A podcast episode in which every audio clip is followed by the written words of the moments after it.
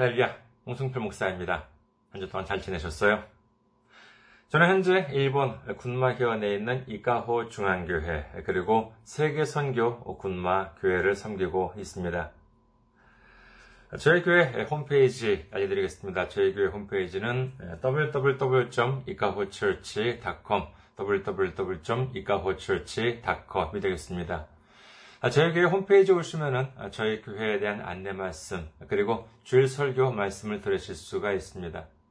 그리고 주일 설교 말씀은 동영상 사이트 유튜브를 통해서 여러분들께서 시청하실 수가 있으시고, 그리고 팟캐스트와 팟빵을 통해서도 여러분들께서 음성으로 들으실 수가 있습니다. 다음으로 교회 메일 주소입니다. 교회 메일 주소는 이카호처치 골뱅이 gmail.com 이카홀처치 골뱅이 gmail.com입니다. 이것으로 메일을 보내주시면 제가 언제든지 직접 받아볼 수가 있습니다. 그리고 지난주에 또 귀하게 선교 후원으로 섬겨주신 분들이 계십니다. 황규한님, 조은서님, 송현수님, 이진묵님, 정화석님, 이광무님, 감사해요님, 선교님, 안성희님, 황석님, 형남식님, 김종호님, 윤성화님, 4월 나라티님, 일본의 부흥을님, 그리고 경산 한빛교회에서 귀하게 선교 후원으로 섬겨주셨습니다. 얼마나 감사한지 모릅니다. 정말 코로나 때문에 많이 힘든 가운데도 불구하고 이렇게 관심을 가져주시고 후원해 주시니 정말 큰 힘이 됩니다. 예수님의 놀라운 축복과 넘치는 은혜가 함께 하시기를 주님의 이름으로 축원드립니다.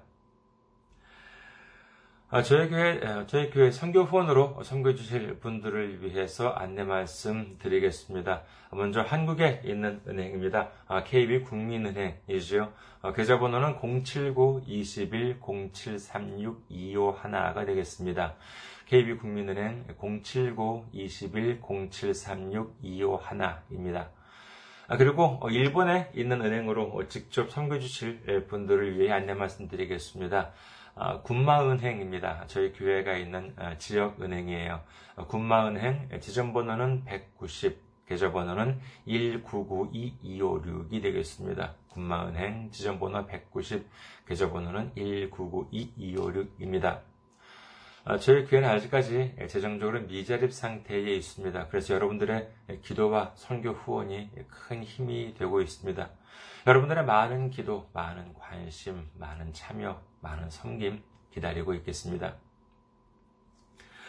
오늘 함께 은혜 나누실 말씀 보도록 하겠습니다. 함께 은혜 나누실 말씀 어, 로마서 4장 17절에서 22절까지의 말씀이 되겠습니다. 로마서 4장 17절에서 22절 봉독해 드리겠습니다. 기록된 바 내가 너를 많은 민족의 조상으로 세웠다 하심과 같으니 그가 믿은 바 하나님은 죽은 자를 살리시며 없는 것을 있는 것으로 부르시는 이시니라. 아브라함이 바랄 수 없는 중에 바라고 믿었으니 이는 네 후손이 이 같으리라 하신 말씀대로 많은 민족의 조상이 되게 하려 하심이라. 그가 백세나 되어 자기 몸이 죽은 것 같고 사라의 태가 죽은 것 같음을 알고도 믿음이 약하여지지 아니하고 믿음이 없어 하나님의 약속을 의심하지 않고 믿음으로 견고하여져서 하나님께 영광을 돌리며 약속하신 그것을 또한 능히 이루실 줄을 확신하였으니 그러므로 그것이 그에게 의로 여겨졌느니라. 아멘.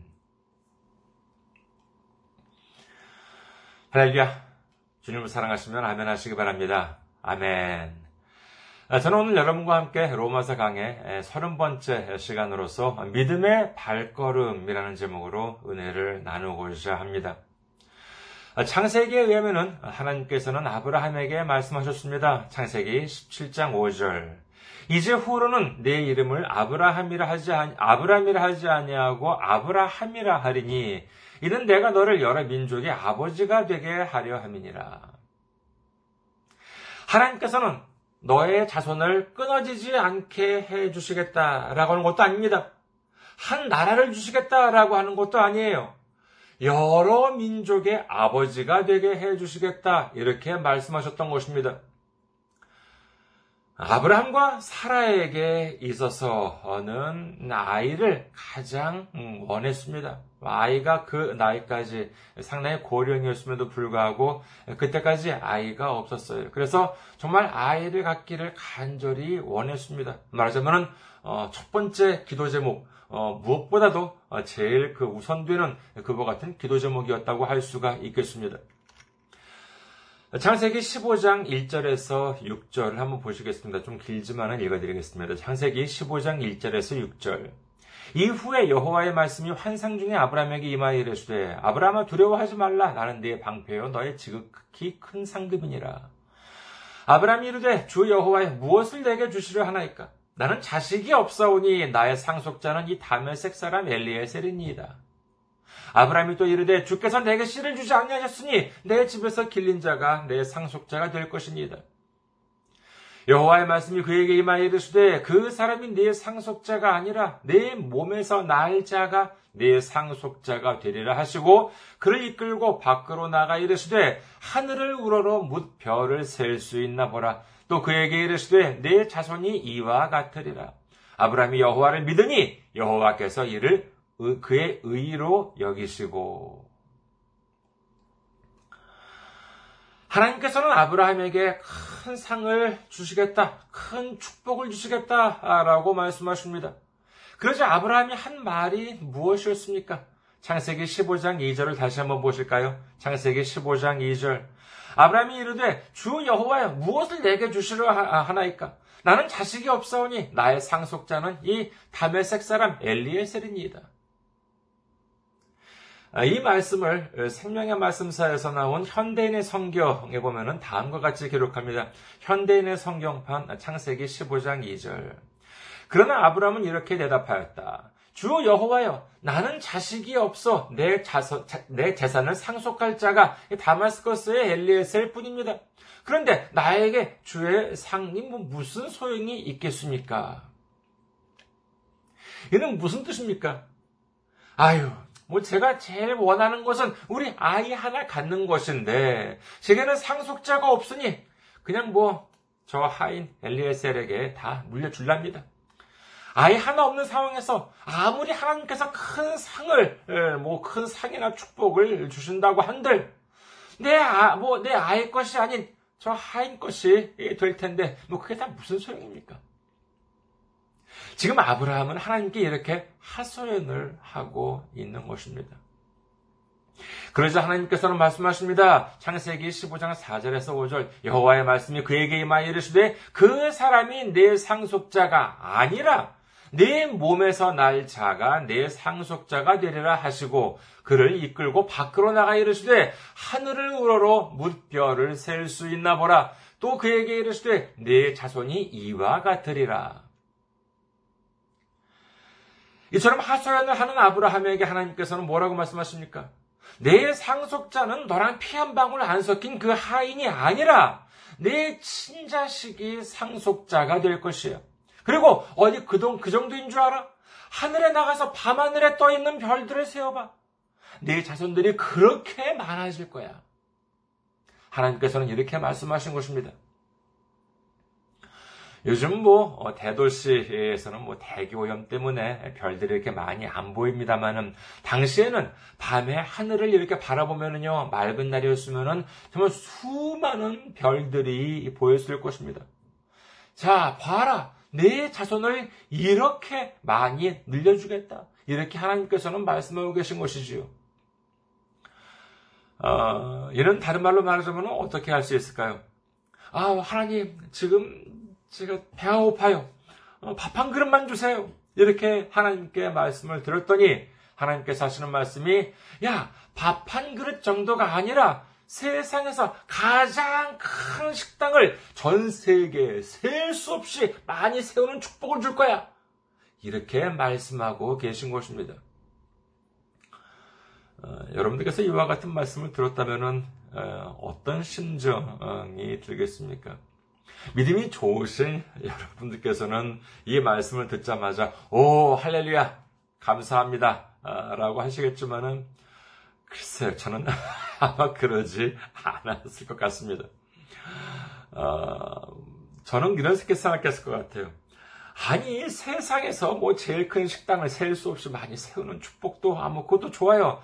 아, 하지만은, 아, 지금 당장 내 배가 고픈데, 아, 우선 밥 한 그릇부터 먼저 주시고, 그 다음에 말씀하세요. 솔직히 그런 생각이 안 들었겠습니까? 아, 지금 굶어 죽을지도 모르는데, 몇 년 뒤에 축복이 무슨 소용이 있나.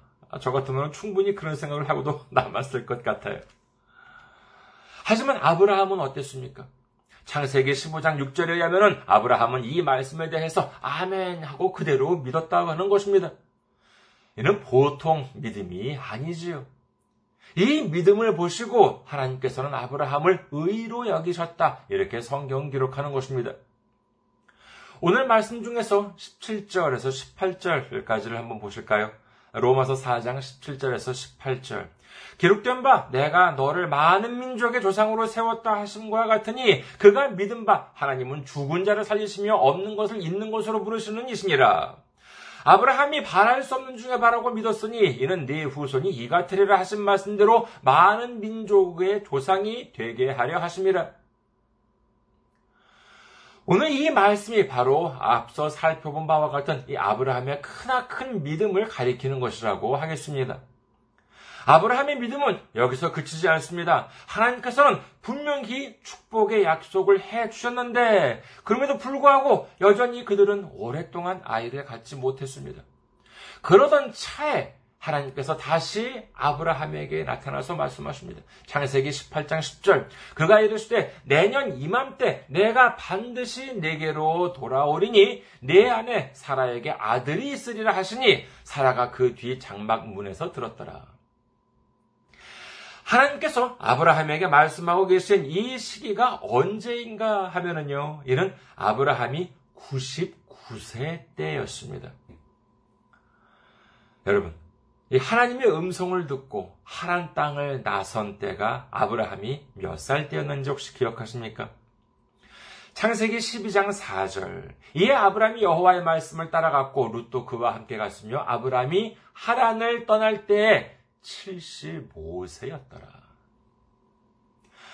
아브라함이 하나님의 말씀을 듣고 하란 땅을 떠났던 것은 그의 나이 75세 때였다고 합니다. 그런데 아브라함이 하나님의 음성을 처음 들었던 것이 하란 땅에 머물렀을 때였나요? 아니에요. 그렇지 않습니다. 어, 혹시 예, 잊으셨을지도 모르니까 간단하게 다시 한번 말씀드리겠습니다. 사도행전 7장 4절에 보면은 스테반 지사님이 다음과 같이 말합니다. 사도행전 7장 2절에서 4절. 스테반이 이르되 여러분 부형들이여 들으소서. 우리 조상 아브라함이 하란에 있기 전 메소포타미아에 있을 때 영광의 하나님이 그에게 보여 이르시되 내 고향과 친척을 떠나 내가 네게 보일 땅으로 가라 하시니 아브라함이 갈대아 사람의 땅을 떠나 하란에 거하다가 그의 아버지가 죽음에 하나님이 그를 거기서 너희 지금 사는 이 땅으로 옮기셨느니라. 여기서의 메소포타미아는 갈대아인의 우르를 가리킵니다. 아브라함은 하란 땅에 이르기 전에 이미 어, 메소포타미아에 즉 갈디아인의 우르라고 하는 곳에 있을 때 하나님께서 아브라함을 부르셨고 가나안 땅으로 가는 도중에 하란이라고 하는 곳에 정착하였고 거기서 아브라함의 아버지 데라가 세상을 떠나자 다시 하나님께서 아브라함을 부르셨습니다. 그리고 이제 거기서 가나안 땅까지 이제 가게 되는 것이죠. 글쎄요, 하란 땅에 그들이 얼마나 머물렀는지는 모르지만은 거기에서 아브라함의 아버지가 세상을 떠날 때까지 머물렀다라고 하고 그리고 그 하란 땅을 출발했을 때 아브라함의 나이가 75세였다고 하니 그 이전인 갈대아인의 우르를 떠날 때는 당연히 75세보다는 더 젊은 나이였습니다. 좋습니다. 적게 잡아 아, 따진다면은 뭐 75세부터 한번 계산해 보도록 하죠. 그런데 75세부터 따진다 하더라도 당신은 99세였다고 하면은요. 99 빼기 75 단순 계산으로는 24년이고 75세를 포함한 다음은 25년, 99세까지 포함한다면 26년이 되겠지요. 그 25년 동안 아브라함과 사라의 첫 기도 제목인 이 아이를 언제 갖게 될 것인지에 대해서 하나님께서는 구체적인 시기에 대해서 말씀을 안 해주셨습니다. 그런데 마침 99세가 되던 해 하나님께서 나타나시고는 드디어 구체적인 시기를 말씀해 주셨습니다. 창세기 18장 10절에서 바로 내년 이맘때 내 안에 사라에게 아들이 있을 것이다. 이렇게 말씀하셨던 것입니다.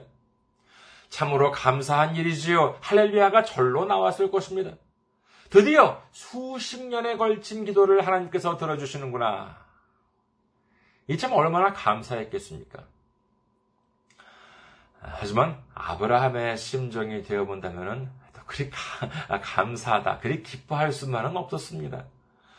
하나님께서 이와 같은 말씀을 하신 18장 10절 다음 구절인 11절을 보시면은요, 그때 사라는 이미 늙어서 아이를 낳지 못하는 몸이었습니다. 어, 또저 같았으면 그랬을 것입니다. 아니, 지금까지 얼마나 기다렸는데, 아, 주실 거면 좀 더 일찍 주시든지 하지. 뭐, 꽃다운 젊은 나를 다 보내고, 어, 글쎄 뭐 75세가 꽃다운지 잘 모르겠습니다만 아무튼 어, 뭐 이제 나이 늙어서 이제 체력도 떨어지고 어디 뭐 그 뿐인가요? 이미 육체적으로는 아이를 가질 수 없게 되었는데 이제 와서 무슨 뭐 아이를 주신다고 그럽니까? 그러나 아브라함과 사라는 어땠습니까? 오늘 말씀 중 로마서 4장 19절에서 22절까지 보시겠습니다. 로마서 4장 19절에서 22절. 그가 백세나 되어 자기 몸이 죽은 것 같고 사라의 태가 죽은 것 같음을 알고도 믿음이 약하여지지 아니하고 믿음이 없어 하나님의 약속을 의심하지 않고 믿음으로 견고해져서 하나님께 영광을 돌리며 약속하신 그것을 또한 능히 이루실 줄을 확신하였으니 그러므로 그것이 그에게 의로 여겨졌느니라. 그들은 이처럼 인간적인 시각으로 볼 때는 전혀 가망성이 없어 보임에도 불구하고 끝까지 하나님을 믿으며 이 믿음을 하나님께서는 의로 여겨주셨다라고 말씀하십니다. 이는 참으로 놀라운 믿음이라고 할 수 있을 것입니다. 아브라함과 사라의 믿음은 어떤 믿음이었습니까? 그렇습니다. 로마서 4장 18절 말씀대로 그들의 믿음은 바랄 수 없는 중에 바라고 믿는 믿음이었습니다. 이는 다시 말해서 가능성이 무슨 뭐 10%나 20%가 아닙니다. 다른 사람들이 보기에는 뭐 전혀 가망성이 없는 0%였습니다. 그럼에도 불구하고 그들은 끝까지 믿음을 포기하지 않고 하나님을 의지하였습니다. 우리도 이와 같은 아브라함과 사라의 믿음을 본받아서 바랄 수 없는 중에 바라는 믿음을 갖고 하나님으로부터 놀라운 축복을 받는 우리 모두가 되시기를 주님의 이름으로 축원합니다. 잠시 물 한 잔 마시겠습니다.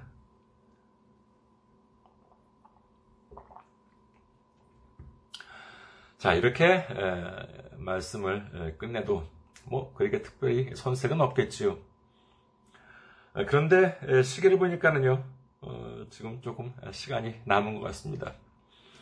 어, 어떻게 할까요? 자, 오래 기다리셨습니다. 오늘 드릴 설교 말씀은 이제부터가 본론입니다. 조금만 인내심을 가지고 들어주셨으면 합니다.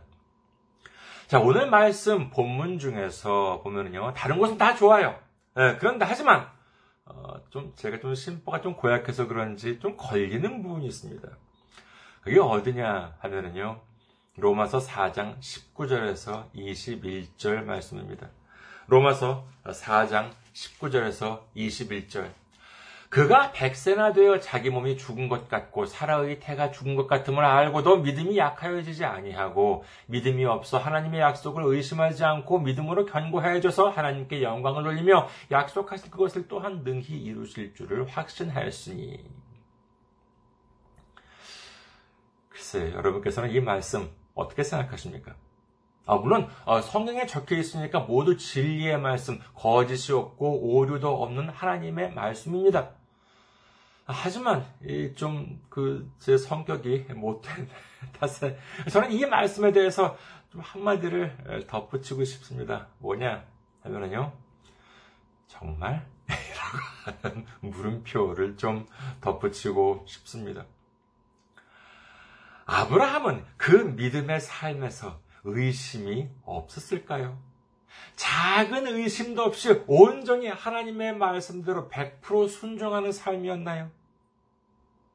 아브라함은 하나님께서 자손을 주시겠다라고 하는 말씀을 믿었습니다. 그러나 아무리 기다려도 주시지를 않아요. 그러자 아브라함의 아내 사라가 아, 어떻게 말합니까? 창세기 16장 2절 사례가 아브라함에게 이르되 여호와께서 내 출산을 허락하지 아니하셨으니 원하건대 내 여종에게 들어가라. 내가 혹 그로 말미암아 자녀를 얻을까 하노라 하매 아브라함이 사례의 말을 들으니라.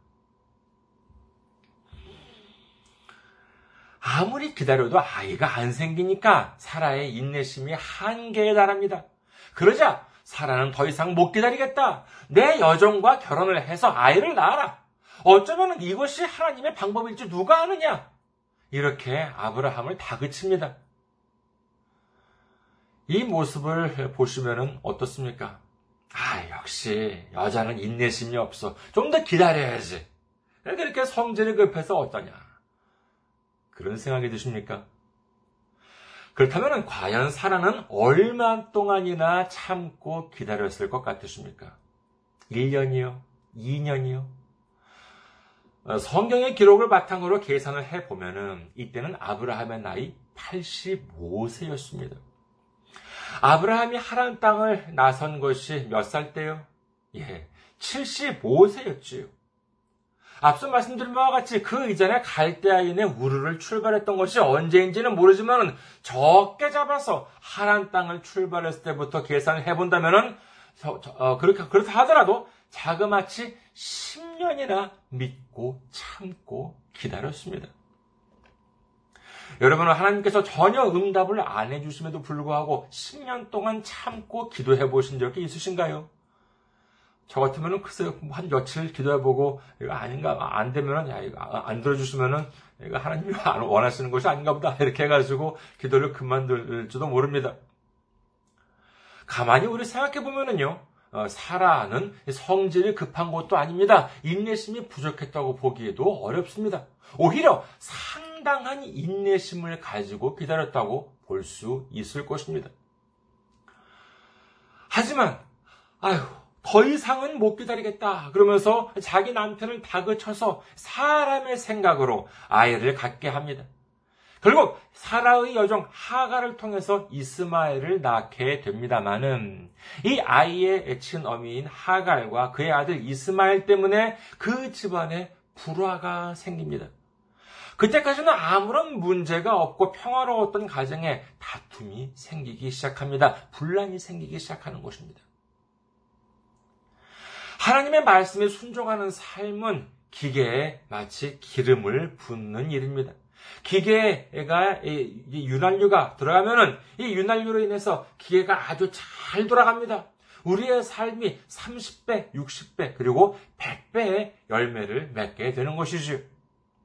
반면에 하나님 말씀을 거스르고 사람의 방법대로 살아가는 삶은 이는 기계에 모래를 붓는 일이라고 할 수 있겠습니다.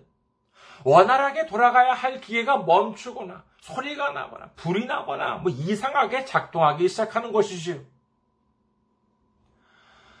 뭐 그래도 아브라함은 이 이스마엘, 이스마엘이 뭐 자기 아이니까 어, 그 이스마엘이 자기의 상속자다 이렇게 착각을 합니다. 앞서 살펴본 바와 같이 자신에게 아이가 없을 때는 창세기 15장 2절에서 자기 상속자는 아 다메색 사람 엘리에셀이다 이렇게 이제 하더니만 이제 이스마엘이 생기니까는 뭐라고 합니까? 창세기 17장 18절 아브라함이 이 하나님께 아뢰되 이스마엘이나 하나님 앞에 살기를 원하나이다. 이제 됐다는 거예요. 이스마엘이 있으니까 자기 상속자는 이제 이스마엘로 해주세요. 이렇게 말하고 있는 것입니다. 그러자 하나님께서는 말씀하십니다. 창세기 17장 19절 하나님이 이르시되 아니라 네 아내 사라가 네게 아들을 낳으리니 너는 그 이름을 이삭이라 하라. 내가 그와 내 언약을 세우리니 그의 후손에게 영원한 언약이 되리라. 아무리 아브라함이라 한다 하더라도 하나님의 계획을 완전히 착각하고 있었던 것입니다. 하나님께서는 아브라함과 그 다음에 사라의 여종 어, 사이의 아들이 아니라 아브라함과 사라 사이의 아들로 인해서 믿음의 족보를 이어가실 계획을 가지고 계셨습니다. 그러나 이와 같은 하나님의 계획을 잘못 이해함으로 인해서 사람의 생각으로 아브라함을 아, 이스마엘을 갖게 되었습니다. 네, 그런데 이 이스마엘의 후손이 누구냐 하면은 바로 중동 이슬람 사람들이지요. 이 이스마엘의 출생으로 인해서 그 가정에 다툼이 생기기 시작했다고 앞서 말씀드렸습니다만은 이는 비단 아브라함 가정의 평화를 해줬을 뿐만 아니라 역사적으로 본다 하더라도 이 이슬람을 둘러싼 종교적 갈등이 얼마나 심했는지 모릅니다. 이처럼 사람의 생각으로 하나님의 계획을 자기 멋대로 판단하는 것이 얼마나 위험한 것인지를 우리는 분명히 알아야 하겠습니다.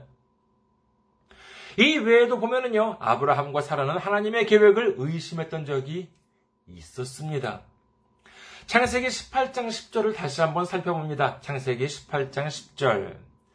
그가 이르시되 그가 이르시되 내년 이맘때 내가 반드시 내게로 돌아오리니 내 아내 사라에게 아들이 있으리라 하시니 사라가 그 뒤 장막 문에서 들었더라.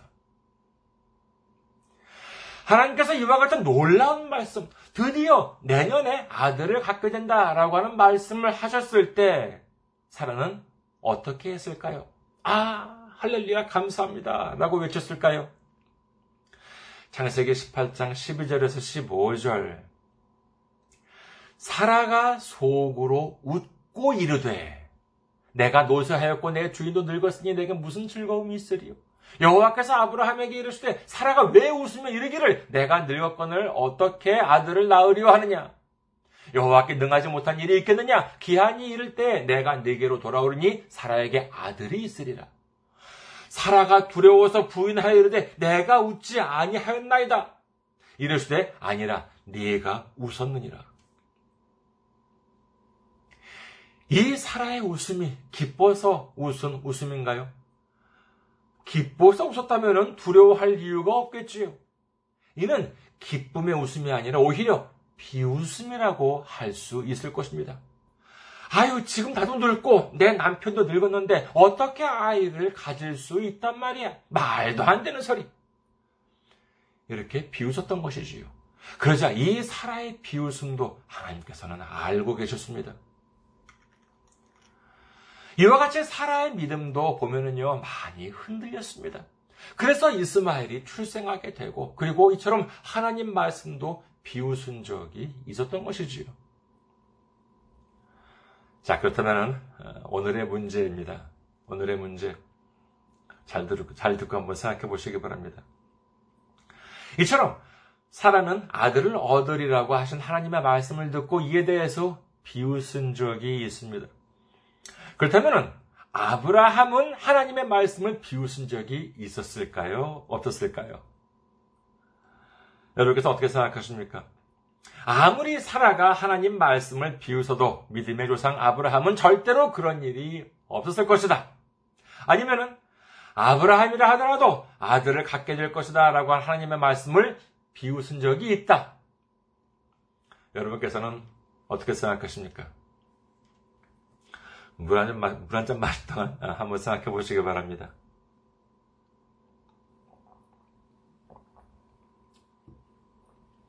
자, 생각해 보셨습니까?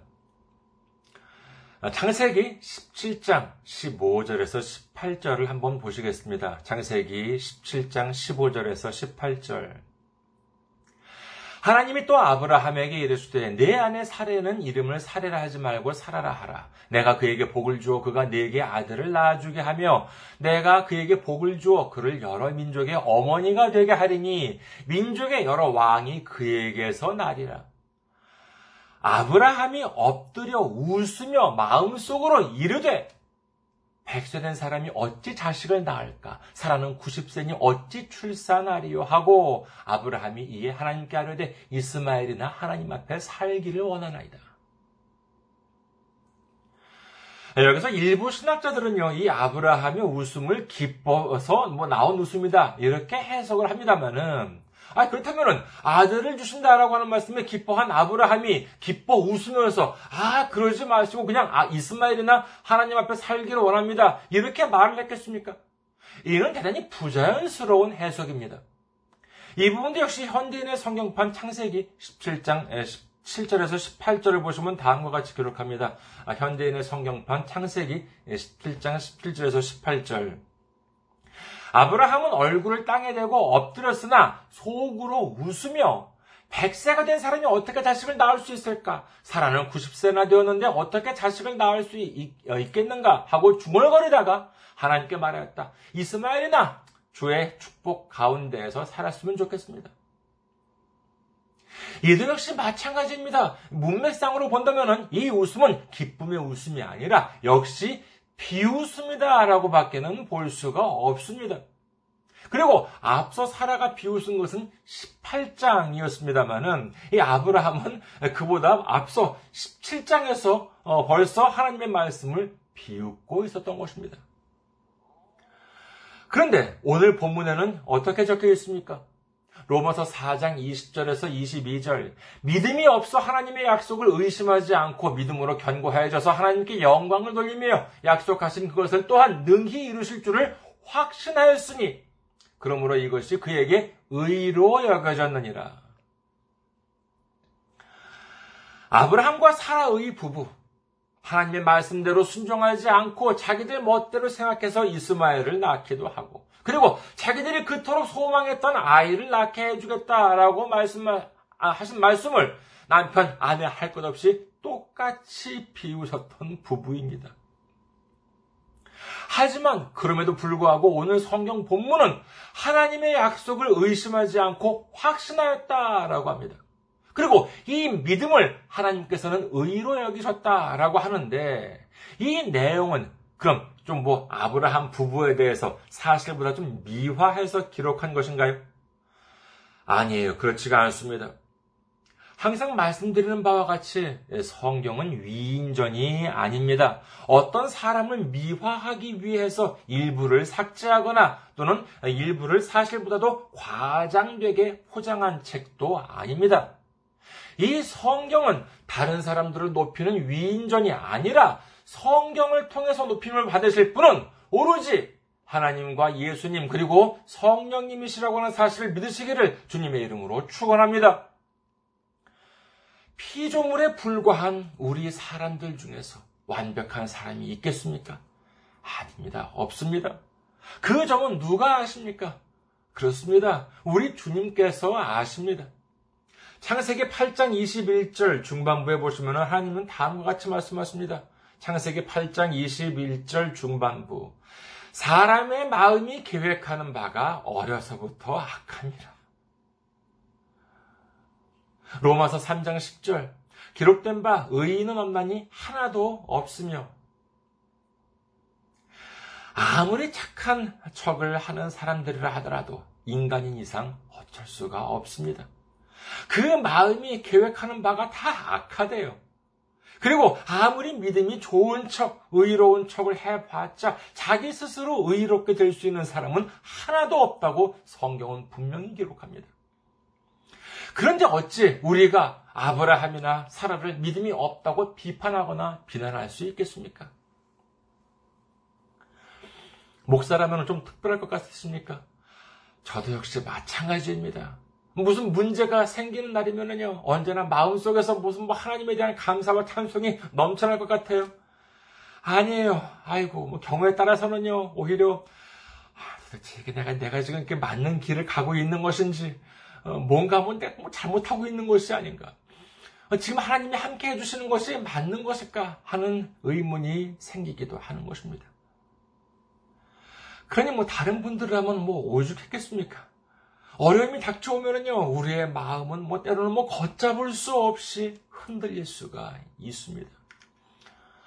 아브라함이나 사라가 뭐 성질이 급하거나 뭐 믿음이 적은 사람이 아니었습니다. 그럼에도 불구하고 현실적으로 이해하기 어려운 상황이 되면 서로 다투기도 하고 고민하기도 하고 그리고 하나님을 의심하기도 하고 비웃기도 했습니다. 성경을 보면은요, 비록 아브라함과 사라의 모습을 보면은 분명 완벽하지 못한 부분이 있었던 것 사실입니다. 그러나 우리는 분명히 알아야 합니다. 아무리 어렵고 힘든 상황이 닥쳐와도 그들은 무엇을 버리지 않았습니까? 그렇습니다. 믿음을 버리지 않았습니다. 하나님을 버리지 않았습니다. 믿음의 발걸음을 멈추지 않았던 것입니다. 그야말로 인생이 잘 안 풀릴 때도 있고, 그리고 부부가 뭐 서로 싸우거나 할 때도 있기는 했으나, 그렇다 하더라도 그들이 하나님을 버리거나, 믿음을 버리거나, 뭐 모든 것을 포기하고, 뭐 하나님 땅으로 돌아가자고 한다거나, 아니면은 우상을 섬기거나 하는 일이 없이 끝까지 믿음을 가지고 한 걸음씩 나아갔던 모습을 우리는 볼 수 있는 것입니다. 바로 이와 같은 점을 오늘 성경에서 아브라함과 사라에 대한 기록에서 보듯이 훗날에 하나님께서 높여주시는 줄 믿으시기를 주님의 이름으로 축원합니다. 잠언 16장 9절 사람이 마음으로 자기의 길을 계획할지라도 그의 걸음을 인도하시는 이는 여호와시니라. 마태복음 24장 13절 그러나 끝까지 견디는 자는 구원을 얻으리라. 아무리 힘들고 어렵더라도 우리의 발걸음, 믿음의 발걸음을 인도해 주시는 주님, 우리를 구원해 주시는 주님을 끝까지 믿고 견디심으로 말미암아 아브라함과 사라가 받은 축복, 하나님께서 우리를 위해 예비해 주신 축복을 하나도 남김없이 모두 받으시는 우리 모두가 되시기를 주님의 이름으로 축원합니다. 감사합니다. 항상 승리하시고 건강한 모습으로 다음 주에 뵙겠습니다.